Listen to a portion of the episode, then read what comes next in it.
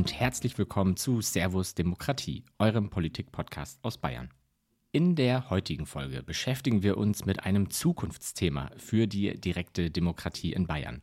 Genauer gesagt geht es heute um das sogenannte E-Collecting, also die Überlegung, wie man Volksbegehren und auch Bürgerbegehren in Zukunft möglicherweise auch digital sammeln kann. Die digitale Unterschriftensammlung ist aktuell in Bayern noch nicht möglich. Das ist jedoch eine zentrale Forderung von Mehr Demokratie Bayern für diese Landtagswahl. Und wir dachten uns, lass uns doch mal mit Leuten treffen, die bereits Erfahrungen damit haben, die sich schon damit auseinandergesetzt haben, wie man denn eigentlich die direkte Demokratie digitalisieren kann. Und genau so einen Experten habe ich heute bei uns im Podcast im Gespräch. Ich freue mich sehr, mit Sandro Skalko gesprochen zu haben. Sandro ist Senior Consultant Digitalisierung und Demokratie bei Elito Consulting und hat in der Vergangenheit schon in der Schweiz ein Digitalisierungsprojekt durchgeführt mit dem Namen Auli. Darauf gehen wir auch in dem Gespräch ein. Er hat sich also wirklich schon intensiv Gedanken darüber gemacht, wie denn die Digitalisierung von Volksbegehren aussehen könnte. Was ist also der Zustand der digitalisierten direkten Demokratie in der Schweiz? Was können wir in Bayern davon lernen und wo geht eigentlich die Reise hin mit der direkten Demokratie im digitalen Zeitalter? Findet das alles heraus in dieser Folge von Servus Demokratie. Und nun viel Spaß bei meinem Gespräch mit Sandro. Hallo Sandro, schön, dass du dir die Zeit nimmst, um mit mir über die direkte Demokratie, vor allem auch die digitale direkte Demokratie zu sprechen. Magst du dich einmal kurz vorstellen und erzählen, wer du bist und was du machst? Hallo Jan, ja, sehr schön, darf ich bei dir im Podcast dabei sein. Ähm, mein Name ist Sandro, ich beschäftige mich seit 2018 äh, mit der Digitalisierung der direkten Demokratie. Ich war in, in Estland und habe dort äh, die Digitalisierung der Verwaltung kennengelernt, vor allem auch die elektronische Identität kennengelernt und gesehen, was das alles ermöglicht. Und zur gleichen Zeit war dann in Schaffhausen, in, in diesem Kanton, wo ich wohne, in der Schweiz, ähm, gab es ein erstes Pilotprojekt über die elektronische Identität. Die wurde da aufgeschaltet. Und ähm, was es auch in der Schweiz damals schon gab, war, war VCollect, eine Online-Sammelplattform für Unterschriften. Das ist wahrscheinlich das größte Projekt in der Schweiz, ähm, wenn es um digitale Demokratie geht, sage ich mal. Und ich habe mir dann die Frage gestellt, ähm, warum lässt sich das nicht kombinieren, oder? Warum können wir nicht die Schaffhauser EID nehmen und wir haben VCollect und dann gibt es ja noch das, ähm, das Gesetz für, für ähm, die elektronische Unterschrift in der Schweiz. Ähm, warum bringen wir das nicht einfach zusammen? Und dann ist ja E-Collecting eigentlich schon möglich. Und das war ein ziemlich naiver Gedanke von mir. Ähm, aber das hat mich dann irgendwie beschäftigt. Ich habe dann eine, eine Masterarbeit zum Thema geschrieben und habe dann kurz darauf auch das Projekt Auli gestartet. Äh, ich wurde dort von, von der Stiftung Mercator Schweiz und Open Data wurde ich da unterstützt finanziell und konnte dort einen Prototyp bauen ähm, und diese Identität mit der Unterschrift zusammenbringen. Und das hat uns irgendwie so dann geholfen, so die ganze Diskussion auch in, in Bewegung zu bringen und zu sagen, ja, und, und woran scheitert es jetzt, oder? Also ähm, rechtliche Grundlagen, ähm, Quoren und Fristen, ähm, der ganze digitale Prozess, der da in, in unsere behütete Demokratie reingreift und dann kam dann Schritt für Schritt ähm, wurde ich immer tiefer ins Thema reingezogen und habe mich jetzt seit fünf Jahren mit dem Thema beschäftigt, ja. Ja, super. Jetzt hast du schon einiges angedeutet, auf das wir im Verlauf dieses Gesprächs noch äh, zu, zu reden kommen. Ähm, ich würde noch mal ein bisschen einen Schritt zurücknehmen. Ich hatte dir das im Vorgespräch schon, schon erzählt, dass so zum Kontext, wie jetzt in Bayern für unsere anstehende Landtagswahl, ähm, natürlich auch immer sehr in die Schweiz gucken, was die direkte Demokratie betrifft. Natürlich einerseits die geografische Nähe, aber auch historisch äh, die bayerische Verfassung ist sehr beeinflusst von äh, Leuten, die im Schweizer Exil waren und deswegen auch die direkte Demokratie in Bayern sich durchaus auch mehr an der Schweizer direkten Demokratie orientiert als in anderen Bundesländern. Und ähm, dementsprechend war es für uns auch total spannend zu sehen, was ihr in der Schweiz jetzt auch schon mit der Digitalisierung der direkten Demokratie ähm, habt. Und da würde mich interessieren, kannst du mal eine Einschätzung geben, was deiner Meinung nach der aktuelle Stand der Digitalisierung von der direkten Demokratie in der Schweiz. Was ist so deine, deine Einschätzung und was sind vielleicht auch Diskussionen, die dazu stattfinden in der Schweiz? Uh, ja, also wir, wir haben seit über 20 Jahren experimentieren wir an E-Voting, also dem elektronischen Abstimmen. Ähm, man muss auch sagen, wir in der Schweiz sind recht geübt, was, was das Abstimmen betrifft. Wir haben, glaube ich, weltweit gesehen, jede zweite Abstimmung findet in der Schweiz statt. Das ist auch noch was. Ähm, man muss auch sagen, wir, wir haben nicht nur, also wir haben das Initiativrecht und das Referendumsrecht ähm, seit über 150 Jahren. Und jetzt mit der Digitalisierung, seit 20 Jahren probieren wir das mit E-Voting. Ähm, mehr oder weniger erfolgreich, also ich sage mal eher nicht erfolgreich. Wir hatten da einige Pushbacks sozusagen, ähm, haben aber dort in den letzten Jahren unsere Learnings gezogen. Also wir haben jetzt Public ähm, Bug Bounty Programme, wir haben äh, den Code öffentlich, ähm, dass der Open Source ist und all diese Themen. Das war früher nicht der Fall. Ich denke, hier hat in den letzten fünf Jahren schon ein gewisses Umdenken stattgefunden. Ähm, das ist mal die Seite der, der Abstimmung. Ähm, dann, was auch seit einigen Jahren ein Thema ist, ist natürlich das digitale, also das E-Collecting, das elektronische Unterschriftensammeln, das immer wieder mal diskutiert wird. Und hier sind wir eigentlich noch nirgends. Also es gibt politische Vorstöße schon, schon recht lange ähm, in verschiedenen Kantonen oder auch auf Bundesebene gibt es hier Vorstöße. Aber eine gesetzliche Grundlage oder konkret ein Projekt, wo dies jetzt möglich ist, so ähm, gibt es noch nicht. Also es gibt einzelne Kantone, die dürfen Pilotprojekte machen. Es gibt auch eine gesetzliche Grundlage in einem Kanton, wo, wo dann blinde Personen das schon elektronisch machen dürften. Aber dort gibt es eigentlich noch keinen Plan, wie das dann effektiv gemacht werden soll. Ähm, ich denke aber, in den nächsten ein bis drei Jahren werden wir erste Kantone sehen. Also wir haben den Kanton St. Gallen, der hat äh, seit Sommer hat er eine Ausschreibung gemacht, um so ein E-Collecting-System dann effektiv einzuführen. Was wir in der Schweiz noch ein bisschen hinterher äh, sind, ist, ist das ganze Thema mit der elektronischen Identität. Also wir haben, wir sind jetzt dran, ähm, wahrscheinlich am dritten Anlauf für eine elektronische Identität. Das war auch die erste Abstimmung vor ein paar Jahren wo die Schweiz das erste Mal zur Digitalisierung befragt wurde. Also es gab eigentlich noch nie eine wirkliche Digitalisierungsabstimmung. Und dann wurde die Schweiz gefragt, möchtet ihr eine elektronische Identität? Und die Schweiz hat Nein gesagt. Und zwar wahrscheinlich nicht Nein, weil sie keine elektronische Identität wollen, sondern weil sie eine elektronische Identität wollen, die vom Staat ausgestellt wird und nicht durch private Firmen ähm, zur Verfügung gestellt wird. Also man sieht hier, sieht hier, dass das doch der Bezug zum Staat und hoheitliche Dienste oder eine Basisinfrastruktur, die hoheitlich vom Staat ist, doch sehr wichtig ist für, für die Schweizer, um auch das Vertrauen äh, sicherzustellen in die Demokratie und in die Instrumente im Zusammenhang mit der Interaktion zwischen Staat ähm, und Gesellschaft. Ja, ähm, in Deutschland haben wir festgestellt, oder speziell auch wieder in, in Bayern, dass besonders auch die Corona-Pandemie dazu geführt hat, dass auch in Kommunen, die bisher eher kritisch waren, was das Thema digitale Bürgerbeteiligung betrifft, dass dort angefangen wurde, an einem Umdenken zu arbeiten. Also wir haben zum Beispiel auch gesehen, dass wirklich Städte sich proaktiv auch beispielsweise bei mehr Demokratie gemeldet haben und gefragt haben, was können wir da jetzt machen, jetzt wo wir uns nicht mehr physisch treffen können, wo gewisse Sachen einfach nicht mehr gehen. Ähm, und dass da dann wirklich auch ein, wie ich glaube, Stein ins Rollen gebracht wurde, was die digitale Beteiligung betrifft. Kannst du ähnliches auch für die Schweiz feststellen? Also war da auch Corona vielleicht ähm, so, ein, so ein Auslöser von, von größeren Schritten in die Richtung digitale direkte Demokratie sogar? Ja, ich denke, Corona war ein sogenannter Enabler für, für die Diskussion rund um E-Collecting. Ähm, man hat sich dann ja wie in allen Bereichen hinterfragt, warum machen wir das noch auf Papier, sei es ähm, Fallzahlen per Fax übermitteln, das war so der Klassiker bei uns zumindest. Ähm, dasselbe war dann auch für E-Collecting ähm, ein Thema. Das heißt, jeder hat sich dann gesagt, ja, wir brauchen jetzt unbedingt E-Collecting, damit wir an der Demokratie festhalten können und unsere Volksrechte wahrnehmen können. Ähm, interessanterweise, also wir haben dann auch in der Schweiz haben wir für, wir haben Sammelfristen oder für Referenden und Initiativen.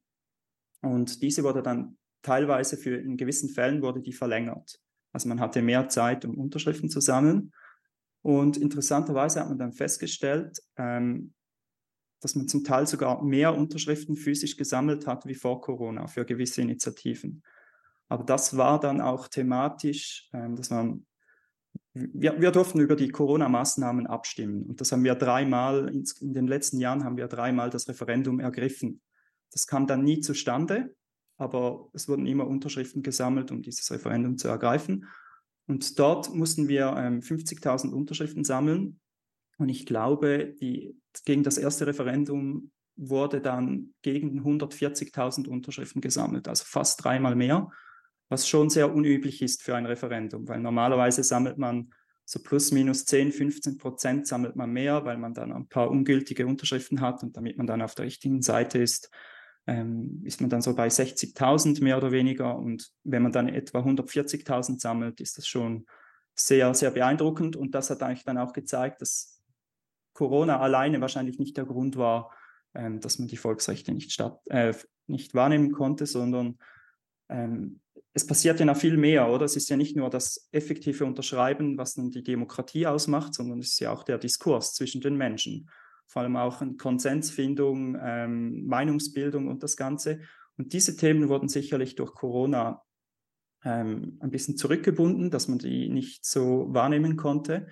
Aber über diese Themen sprach man dann auch nicht, oder? Man wurde dann wirklich, ja, wir brauchen E-Voting, wir brauchen E-Collecting, aber dann, dass man sich nicht mehr am Stammtisch, man, man, sagt bei uns immer so die Stammtischgespräche, dass die nicht mehr stattfinden. Über das hat niemand mehr gesprochen, weil man hat gesagt, ja, man, man tauscht sich dann in Online-Foren aus und dort gibt es dann nur komische Leute, die, die dann irgendwie mit Bots oder Fake News verbreiten und all diese Dinge. Ähm, diese Diskussion wurde meiner Meinung nach dann zu wenig geführt. Das ist total spannend, weil genau das ist auch eine Diskussion, die wir bei uns im Verein immer wieder führen. Also wir sagen, ne, die, das Herz der Demokratie und auch der direkten Demokratie liegt eigentlich im persönlichen Gespräch auf der Straße beim Überzeugen. Und dann wäre natürlich die Überlegung, naja, diese, diese Form der Interaktion ähm, fällt natürlich weg, wenn man das jetzt nur ins, ins Digitale verlegt. Ne? Ähm, also eigentlich ein wichtiger Bestandteil der Demokratie würde dadurch ein bisschen aufgelöst werden. Deswegen finde ich es interessant, dass du das auch so wahr, wahrgenommen hast oder wahrnimmst. Ja, also wenn ich hier noch ergänzen kann, ähm, bei uns, wenn wir in der Schweiz, ich sage jetzt nicht auf kommunaler oder kantonaler Ebene, also kantonal wäre dann Bundesland bei euch, sondern wenn wir auf nationaler Ebene ähm, irgendeine Initiative haben und für die wird gesammelt, dann haben wir so in der Schweiz die romantische Vorstellung von der perfekten Demokratie, dass da ehrliche Leute, die sich fürs Thema interessieren, dich überzeugen, äh, mit, mit dir diskutieren und so. Und du dann dich entscheidest, entweder direkt zu unterschreiben oder du machst es dann zwei Wochen später zu Hause, wenn du das noch mit deinen Freunden diskutiert hast. Das ist eigentlich eine Illusion, sage ich mal, oder? Weil bei uns in der Schweiz ähm, gibt es bezahlte also die ganze Demokratie bei uns ist eigentlich eine, eine, eine, Dienstleistung, die eingekauft werden kann. Also wenn du eine Initiative haben möchtest, dann brauchst du 1,6 oder weiß nicht was Millionen Franken und dann kannst du dir eine Initiative kaufen. Und das bedeutet, du, du holst dir bezahlte Sammler, die gehen für dich auf die Straße und du bezahlst dann pro Unterschrift zwischen 2,50 Franken und die letzten Zahlen ähm, waren bis zu 8 Franken pro Unterschrift, oder? Das heißt, wir brauchen mindestens 100.000 Unterschriften. Das heißt, nur das Unterschriftensammeln allein wäre dann etwa 800.000 Schweizer Franken. Was natürlich enorme Kosten sind. Und das sind dann Leute, die haben, oder Studenten oder was auch immer äh, für Personen das dann sind, die haben ein wirtschaftliches Interesse oder ein persönliches Interesse, möglichst viele Unterschriften zu bekommen und nicht ähm, dir die Wahrheit zu erzählen. Da gibt es schon auch Fälle bei uns, wo gewissen Personen nicht ganz die Wahrheit erzählt wurde. Und das ist auch nicht im Sinne, sage ich mal, der Demokratie, wo so ein Diskurs stattfinden soll, sondern das sind dann eher negative Trends. Aber wir, wir verdrängen das immer irgendwie bei uns, weil es ist schon so, ähm, die Schweiz ist sehr, wir haben zwar unsere Zentren, aber auch viele Dörfer. Und eigentlich ist es aus Unterschriftensammlersicht gar nicht interessant, aufs Dorf zu gehen und die Leute aus dem Dorf abzuholen, weil ich da nur ganz wenige Unterschriften habe. Und wenn ich das in der Stadt vor, vor dem Bahnhof oder vor Einkaufsladen mache, dann habe ich dort viel mehr Transaktionen und viel mehr Personen, die ich antreffe. Und dann ist es viel lukrativer, wenn ich dann in den Zentren Unterschriften sammeln gehe. Und das führt dann auch vielleicht dazu, dass Leute auf dem Dorf noch gar nie gefragt wurden, ob sie für, für ein gewisses Thema Interesse haben und das unterstützen möchten. Und hier denke ich, hat E-Collecting durchaus einen Mehrwert, weil E-Collecting kann dann über digitale Kanäle auch Personen erreichen, die dann halt nicht jeden Tag in der Stadt sind oder dann nur am Wochenende, weil sie zum Beispiel Schicht arbeiten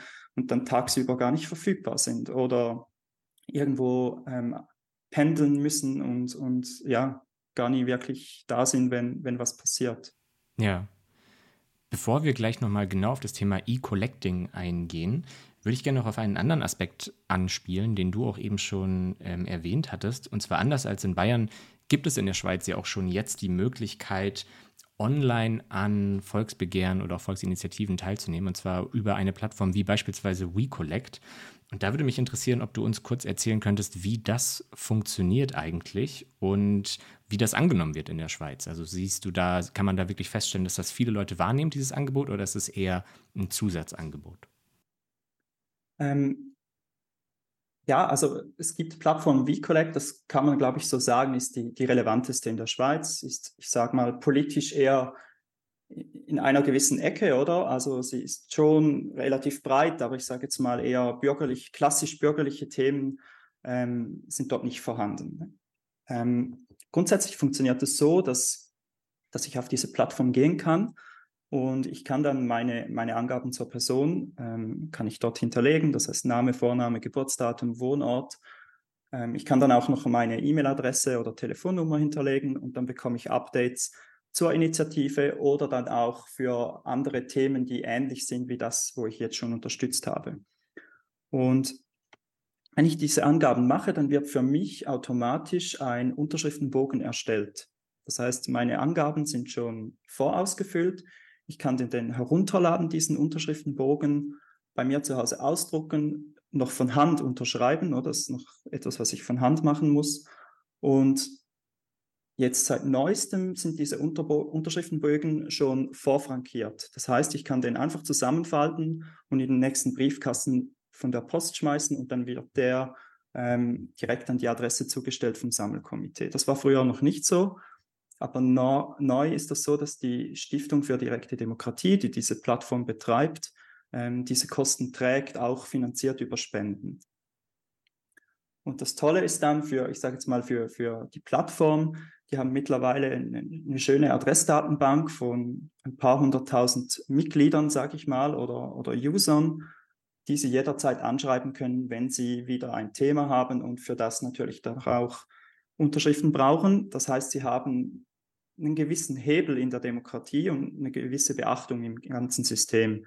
Und das war letztin, letztlich äh, bei, bei der Konzernverantwortungsinitiative oder auch bei der Abstimmung zur EID konnte man sehen, dass man dort gegen große wirtschaftliche Player, dass man gegen die ähm, ja, Paroli bieten konnte und dort mithalten konnte.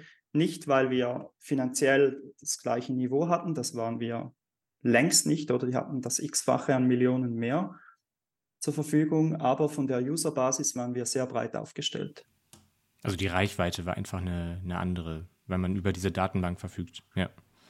Okay, das bedeutet aber auch, dass WeCollect und dementsprechend, wie du gesagt hast, ja wahrscheinlich auch andere, das sind jetzt keine neutralen Instanzen und auch keine staatlichen Instanzen, sondern eher, ich sag mal, private oder auch Vereine, die dann diese, diesen Service, wie du es ja auch eben schon genannt hast, quasi diesen Service übernehmen. Ja, genau. Und was WeCollect natürlich auch macht, sie, sie machen das ganze Campaigning vorab. Oder? Also es ist nicht nur das klassische Unterschriften sammeln, sondern sie testen auch Initiativen. Das heißt, ähm, wenn jetzt jemand zu Ihnen kommt und sagt, hey, ich habe eine Initiative, dann kann VCollect hingehen und sagen, ja cool, lass uns das mal testen, um zu sehen, ähm, kommt da überhaupt ein Feedback aus der Bevölkerung, ist da überhaupt ein Interesse vorhanden. Und dann schreiben Sie an alle Mitglieder eine E-Mail zum Beispiel und dort steht drin, ähm, bist du bereit, äh, fünf Unterschriften zu sammeln in den nächsten zwei Wochen? Und dann kannst du dort draufklicken und dann gleich den Unterschriftenbogen herunterladen. Oder du kannst sagen, nein, du, ich habe kein Interesse. Und das ist schon sehr wichtiges Prototyping, um, um Kosten zu sparen, oder? Weil wenn du dann denkst, du betreibst diese Plattform, du sponsorst sozusagen noch das, das Porto, oder? Für, für die ganzen Briefmarken, dann sammelt sich da schon ein gewissen Betrag zusammen. Und wenn das ein Thema ist, das niemand interessiert, dann kann ich da natürlich schon sehr, äh, sehr viel Kosten schon voreinsparen, bevor dann überhaupt die Initiative lanciert wird. Ja, das macht natürlich aber auch so Plattformen wie WeCollect relativ mächtig, oder? Also die haben dann schon auch, äh, sind ja schon dann auch quasi eine, die haben ja eine, oder anders formuliert, die haben eine sehr interessante Stellung, sage ich mal, in diesem ganzen direktdemokratischen ähm, System dann. Ich würde sagen, ja. Also wie, wie, wie halt schon heute gewisse Agenturen sehr viel Macht haben, Kommunikationsagenturen, die solche Kampagnen fahren, ähm, macht jetzt das WeCollect einfach im Digitalen auch, oder gewissermaßen. Hm, verstehe. Und wenn ich jetzt nochmal rein auf das Praktische bei WeCollect ähm, zurückgehe, denn du hast ja beschrieben, man druckt sich dann die, diesen, dieses Blatt quasi selber nochmal aus, unterschreibt das und gibt das dann, schickt das dann an die Initiative selber oder geht das schon direkt an die Verwaltung, an das Kanton? Nein, das ist so, also in der Schweiz, in den meisten Kantonen ist das so, ähm, dass der Unterschriftenbogen immer zuerst ans Komitee geht. Weil das Komitee muss ja dann wissen, wie viele Unterschriften habe ich da auf dem Zettel und dann müssen die sagen, okay, ähm, ich muss diese Unterschriften müssen noch von der Gemeinde bescheinigt werden. Das heißt, auf einem Unterschriftenbogen dürfen nur immer ähm, Personen sein, die in derselben politischen Gemeinde wohnhaft sind. Und dann zum Zeitpunkt X äh, oder vor Ablauf der, der Referendum- oder Initiativfrist müssen diese Bogen von der Gemeinde bescheinigt werden. Das heißt, äh, dort wird geschaut, ist diese Person überhaupt stimmberechtigt, wohnt sie überhaupt hier, ist sie genug alt, ist sie nicht bevormundet etc. Erlebt sie überhaupt noch, oder? Ähm, das sind alles so Dinge, die geprüft werden und dann wird das physisch signiert oder bescheinigt dann von der Amtsstelle, von der Gemeinde und geht dann zurück ans Komitee. Das Komitee sammelt dann wieder alles, ähm, zählt wieder, damit sie weiß, ja, fehlt uns noch was oder müssen wir in dieser Gemeinde noch ein bisschen mehr sammeln oder was ist das Potenzial und all, all diese Dinge. Und dann wird dann am letzten Tag wird dann alles gesammelt nach Bern gebracht, jetzt ähm, zum Beispiel für, für eine nationale Abstimmung. Ähm, bei einer kantonalen geht das dann an die entsprechende Stelle beim Kanton.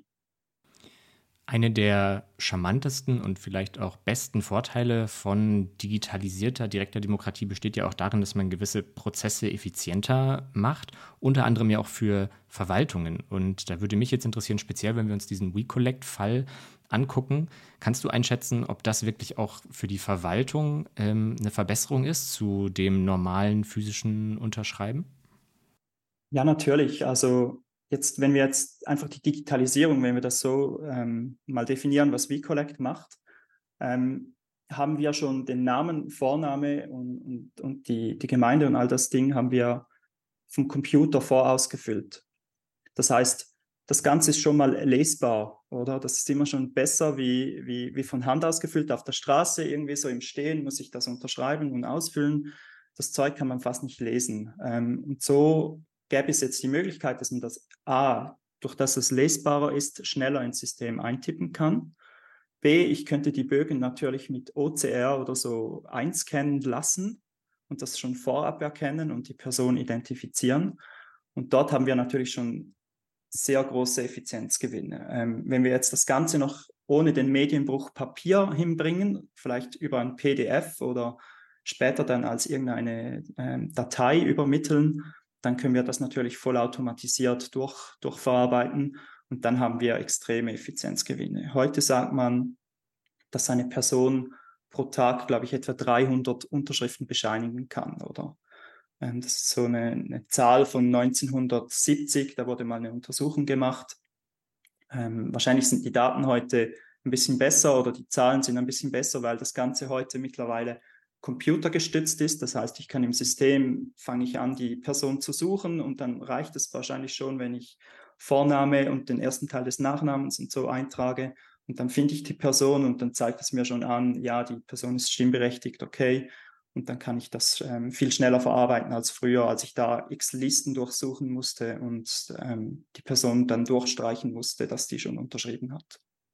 Ja, das ist auch eine Sache, die wir äh, in Bayern ganz speziell merken. Also, dass es wirklich auch manchmal fast eine Zumutung, glaube ich, ist für, für Verwaltungsmitarbeitende oder auch einfach ein enormer zeitlicher Aufwand, den die betreiben müssen, um dann wirklich Unterschrift für Unterschrift durchzugucken, okay, wohnt diese Person in dem Wirkungskreis, ist sie ähm, stimmberechtigt, hier mit, mit zu unterschreiben. Und klar, ich glaube schon, dass das dann wirklich auch einen großen Mehrwert, Mehrwert hätte, ähm, wenn man das dann ein bisschen zumindest, ich sag mal, formalisierter einfach hat und dann de dementsprechend, wie du auch schon gesagt hast, auch das lesbar einfach ist. Denn auch da sehen wir, dass es natürlich immer wieder ein Problem ist, dass Leute unleserlich schreiben und dann damit einfach eine Stimme weniger ähm, zur Verfügung steht, was natürlich auch für die Initiative dann immer ein Problem ist.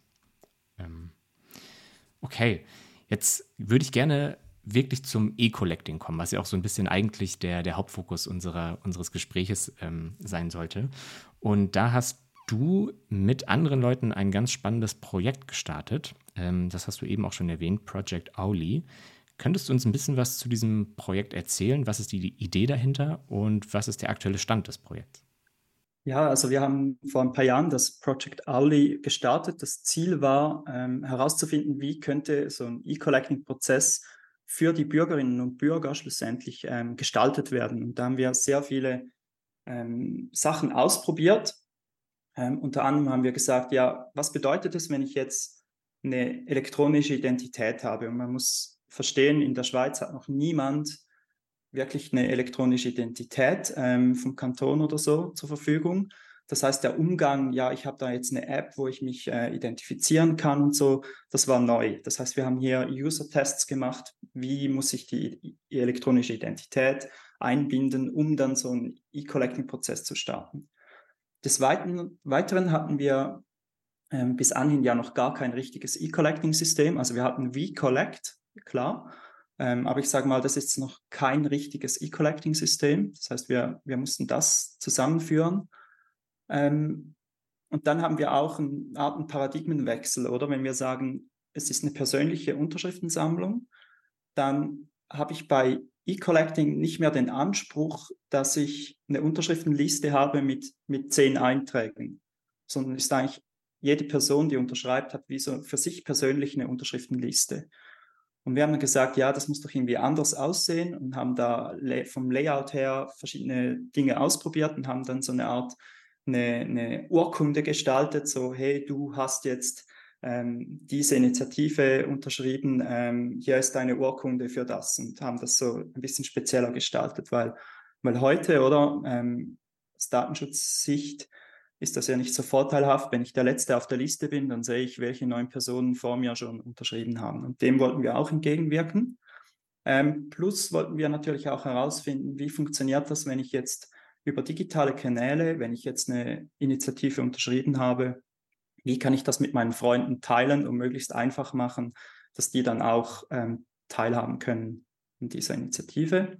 Das war so unsere, unsere erste Phase, was wir im Rahmen der, der, des Projektes erarbeitet haben.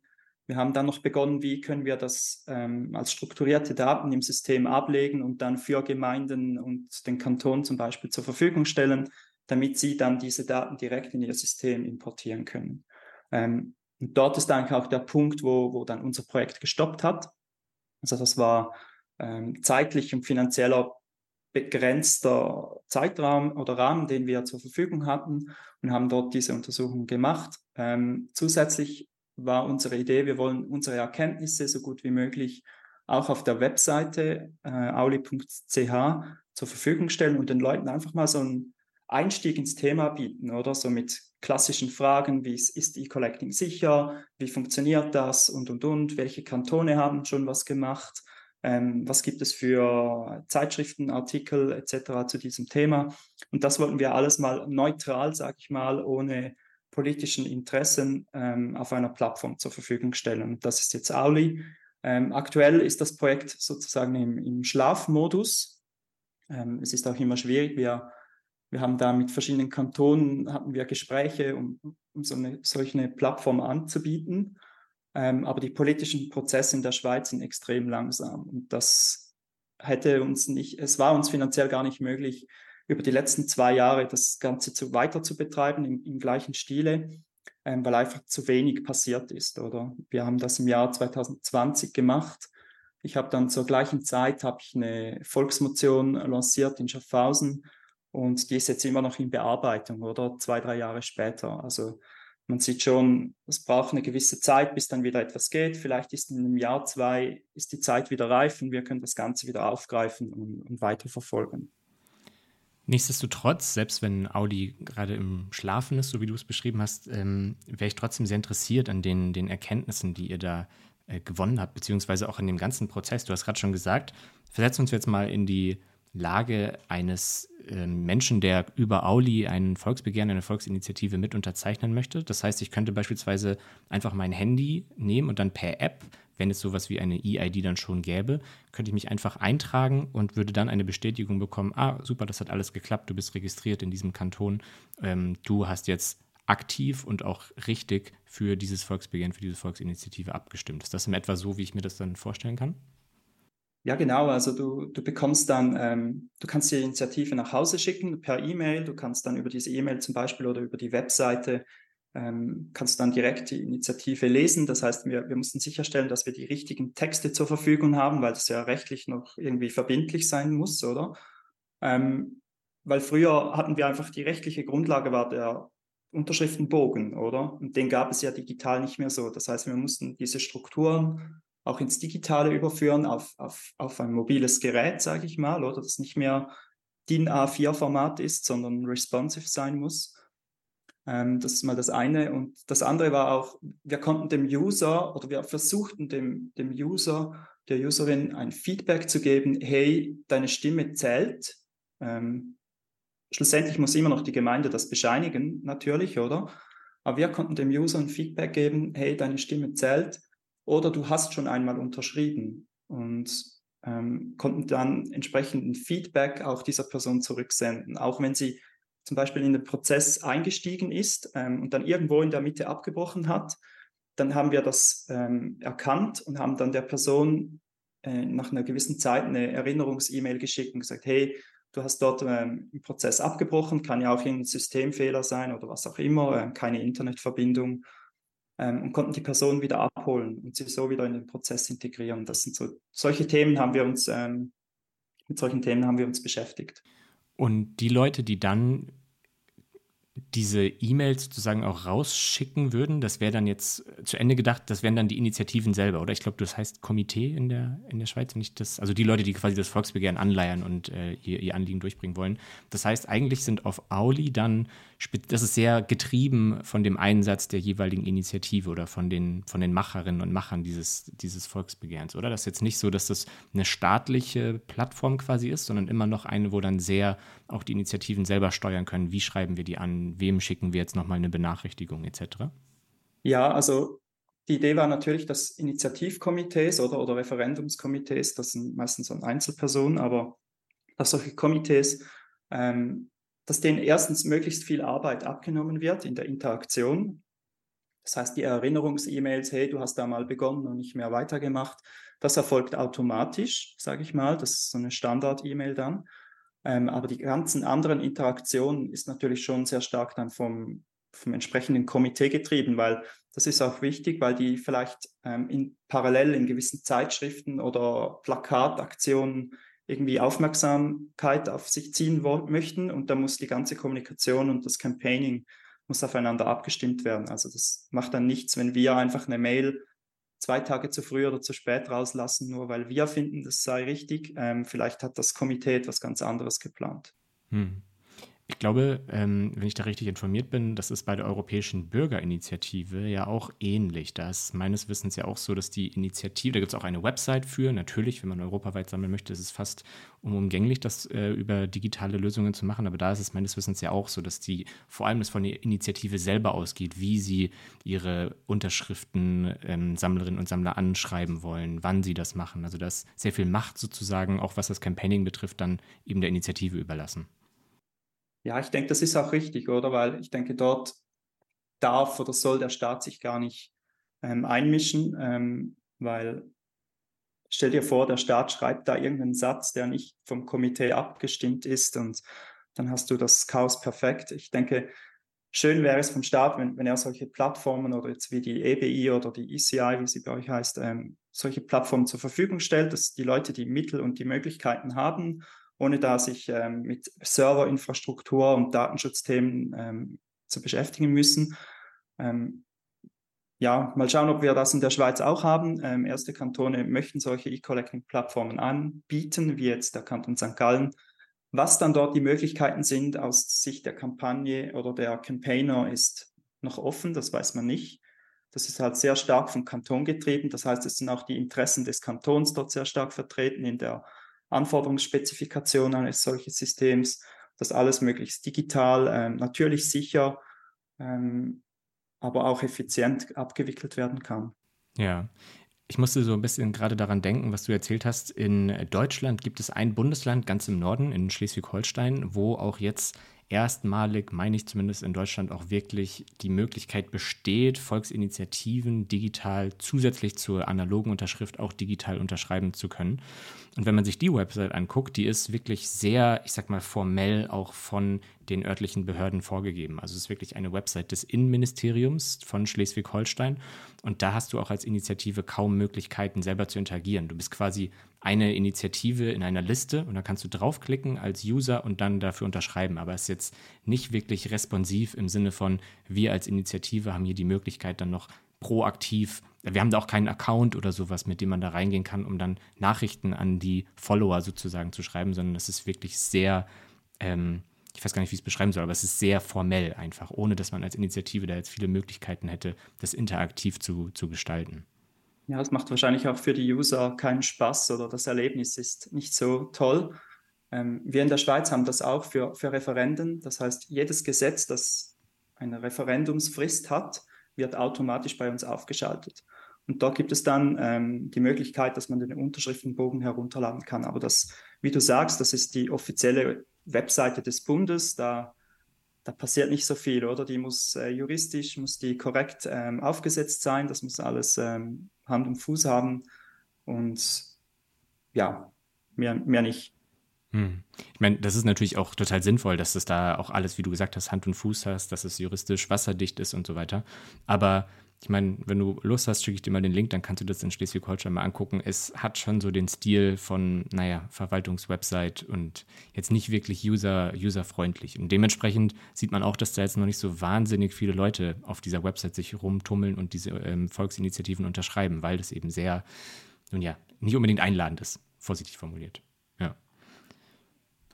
Ähm, was mich noch interessieren würde, auch speziell jetzt, wenn wir nochmal an, an Auli denken, wie funktioniert denn eigentlich die Schnittstelle zwischen wir sammeln die Unterschrift digital im E-Collecting und dem, was dann bei der Verwaltung, bei den Ämtern ankommt? Also wie, wie funktioniert das und wie kann man auch sicherstellen, dass das ein Abgleich ist, der aber auch datenschutzkonform ist?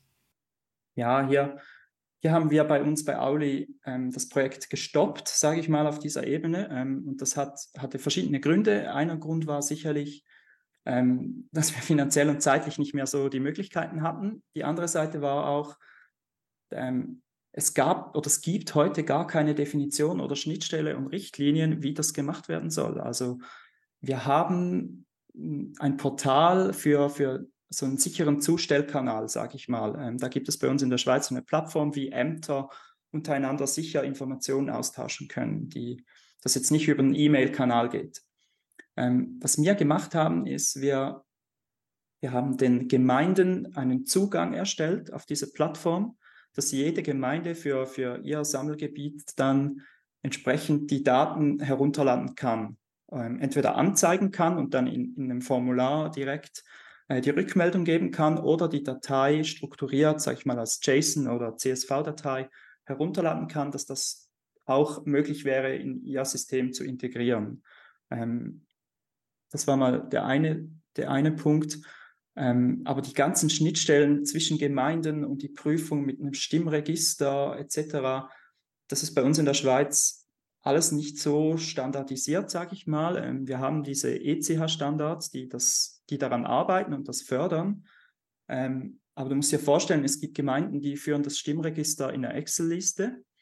Ähm, es gibt Gemeinden, die haben das, man darf das fast nicht sagen, die haben das noch auf Papier, weil das ein paar hundert Leute sind, die dort mhm. wohnhaft sind. Das, das lohnt sich gar nicht wahrscheinlich. Und für diese fünf Personen, die da jährlich mal an einer, an einer Abstimmung mitmachen, äh, an so einer Initiative mitmachen, das können sie auch noch von Hand lösen. Und dann haben wir halt bei unseren 2000 Gemeinden in der Schweiz, also etwas mehr als 2000 Gemeinden, haben wir auch verschiedenste Softwarehersteller, die da Lösungen anbieten. Und die Softwarehersteller, die machen dann solche Schnittstellen eigentlich erst, wenn es dafür einen entsprechenden Standard gibt, der dann auch irgendwie so ähm, eine Gültigkeit hat. Und bei E-Collecting gibt es da halt noch gar nichts, oder? Und viele Kantone, sage ich mal, die haben noch gar kein Stimmregister, das auf kantonaler Ebene zusammengeführt ist. Das heißt, ähm, jede Gemeinde ist, hat, hat, hat seine BürgerInnen ähm, bei sich, diese Daten. Und diese Daten sind eigentlich, ähm, die müssen zwar mittlerweile an den Kanton übermittelt werden und dann auf Bundesebene weiter, aber die Information, ob eine Person stimmberechtigt ist oder nicht, ist in den meisten Kantonen gar noch nicht so vorhanden. Das heißt, man müsste zuerst ein Digitalisierungsprojekt machen, wo dann alle Gemeinden ähm, tagesaktuell oder einfach immer aktuell diese Daten an den Kanton übermitteln und der Kanton dann eine Datenbank hat. Wobei dann wieder die Frage ist, darf der Kanton überhaupt diese Daten haben? Das heißt, man muss ja auch wieder zuerst eine gesetzliche Grundlage haben, um diese Daten überhaupt zu senden. Also das ist super komplex und du musst wissen, bei uns in der Schweiz kann eigentlich jede Gemeinde und jeder Kanton ähm, kann selber entscheiden, was er machen möchte. Oder der Bund kann nicht kommen und sagen, ihr müsst jetzt. Ähm, da, da, da wehren sich vielleicht gewisse Kantone und da, da muss zuerst auch wieder debattiert werden, ähm, wohin man gehen möchte. Hier würde sicherlich eine gemeinsame nationale Vision helfen, dass man so ein Zielbild und eine Vision erarbeitet, hey, wie möchte die Schweiz äh, eine digitale Demokratie überhaupt ermöglichen ähm, und was sind die Maßnahmen, die man da treffen möchte. Ähm, aber so weit sind wir noch nicht, sage ich mal, dass so eine Diskussion vor allem auch auf Ebene E-Collecting geführt wird. Wir sind aktuell mehr mit dem Thema E-Voting beschäftigt, was natürlich auch sehr, ähm, sehr toll wäre, sage ich mal, weil wir ähm, blinde Menschen haben oder wo, wo, dann auch die Möglichkeit besteht, dass auch blinde Menschen ähm, die Möglichkeit haben, an den Volksrechten teilzunehmen und dann wirklich ähm, eine inklusivere Demokratie hätten, oder? Oder auch die Auslandschweizer. Aber E-Collecting ist natürlich auch meiner Meinung nach ist ein wichtiges Thema. Ich höre auch vieles raus, was ich so auch für Deutschland unterschreiben könnte. Also, dass wir eigentlich in vielerlei Hinsicht noch nicht mal die Vorbedingungen wirklich geschafft haben, um wirklich auch flächendeckend über E-Collecting reden zu können, beziehungsweise das dann wirklich auch einführen zu können, weil es teilweise keine Schnittstellen gibt, weil auch, wie du es angedeutet hast, in Deutschland ist das auch so, gerade auf kommunaler Ebene, da hat jede Kommune eigentlich ihr eigenes, ähm, ihre eigene Datenbank, ihr eigenes System, was dann von verschiedenen Herstellern auch zusammengebaut wurde, die dann teilweise auch nicht gut miteinander agieren können, beziehungsweise fehlt da einfach auch Personal oder Ressourcen, um das dann wirklich auch so wirklich effizient miteinander ähm, koppeln zu können, dass es auch wirklich Sinn machen würde, E-Collecting flächendeckend einzuführen. Also das kann ich für Deutschland sehr gut, sehr gut nachvollziehen, was du da, was du da gesagt hast eigentlich. Ja.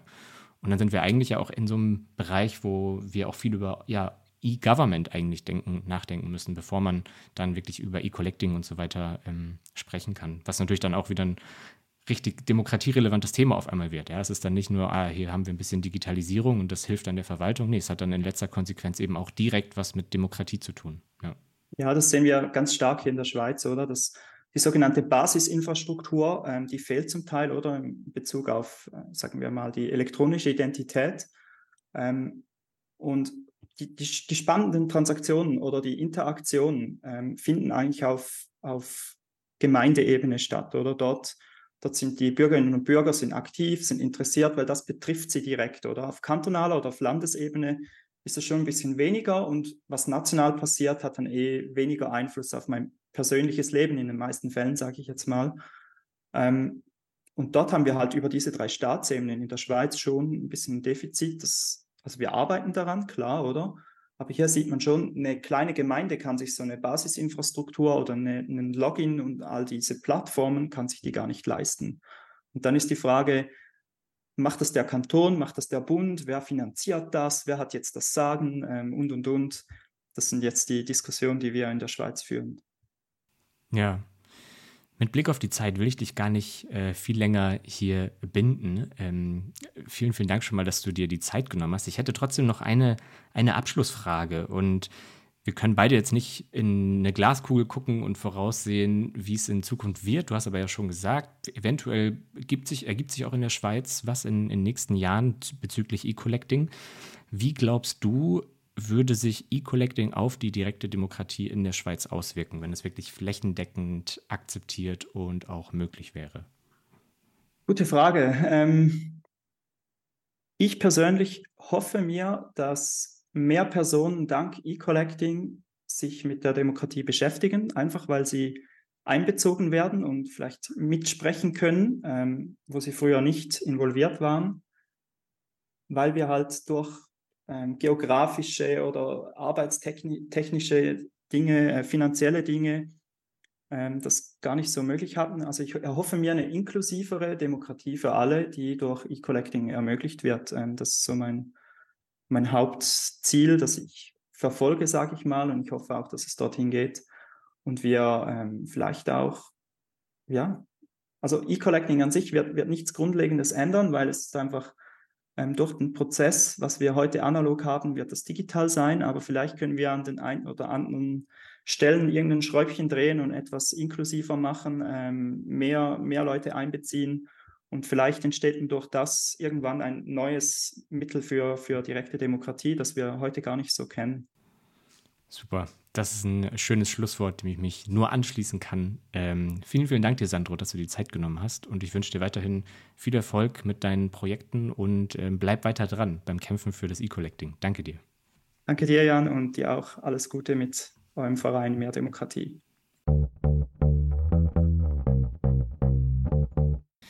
Ja, vielen Dank nochmal an Sandro für seine Einblicke hinsichtlich der Digitalisierung der direkten Demokratie in der Schweiz. Ich finde, da war jetzt auch einiges dabei, was auch für uns in Bayern sehr relevant sein könnte.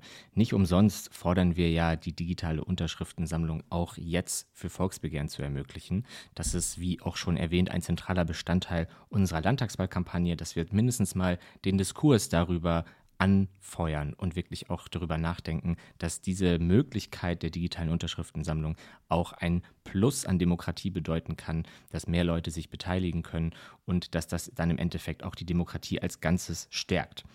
Wenn auch ihr der Meinung seid, dass das eine wichtige und gute Forderung ist, dann würde es mich sehr freuen, wenn ihr unseren Aufruf zur Demokratieoffensive mit unterschreiben könntet. Den Aufruf mit unseren Demokratiereformen möchten wir dann nach der Landtagswahl an die neue Staatsregierung übergeben. Deswegen ist es natürlich sehr wichtig, dass diesen Aufruf sehr viele Leute unterschreiben, denn nur dann können wir auch politisches Gewicht entwickeln. Das heißt, wenn ihr unterschreiben möchtet, würde uns das sehr freuen. Den Link dazu findet ihr in der Podcast-Beschreibung. Und das war's auch schon wieder mit dieser Folge von Servus Demokratie. Ich hoffe, euch hat's gefallen und ihr konntet etwas lernen. Wie gesagt, für mich auf jeden Fall wieder einiges dabei, was ich mitnehmen konnte. Ich wünsche euch eine schöne Zeit und macht's gut. Bis bald. Ciao.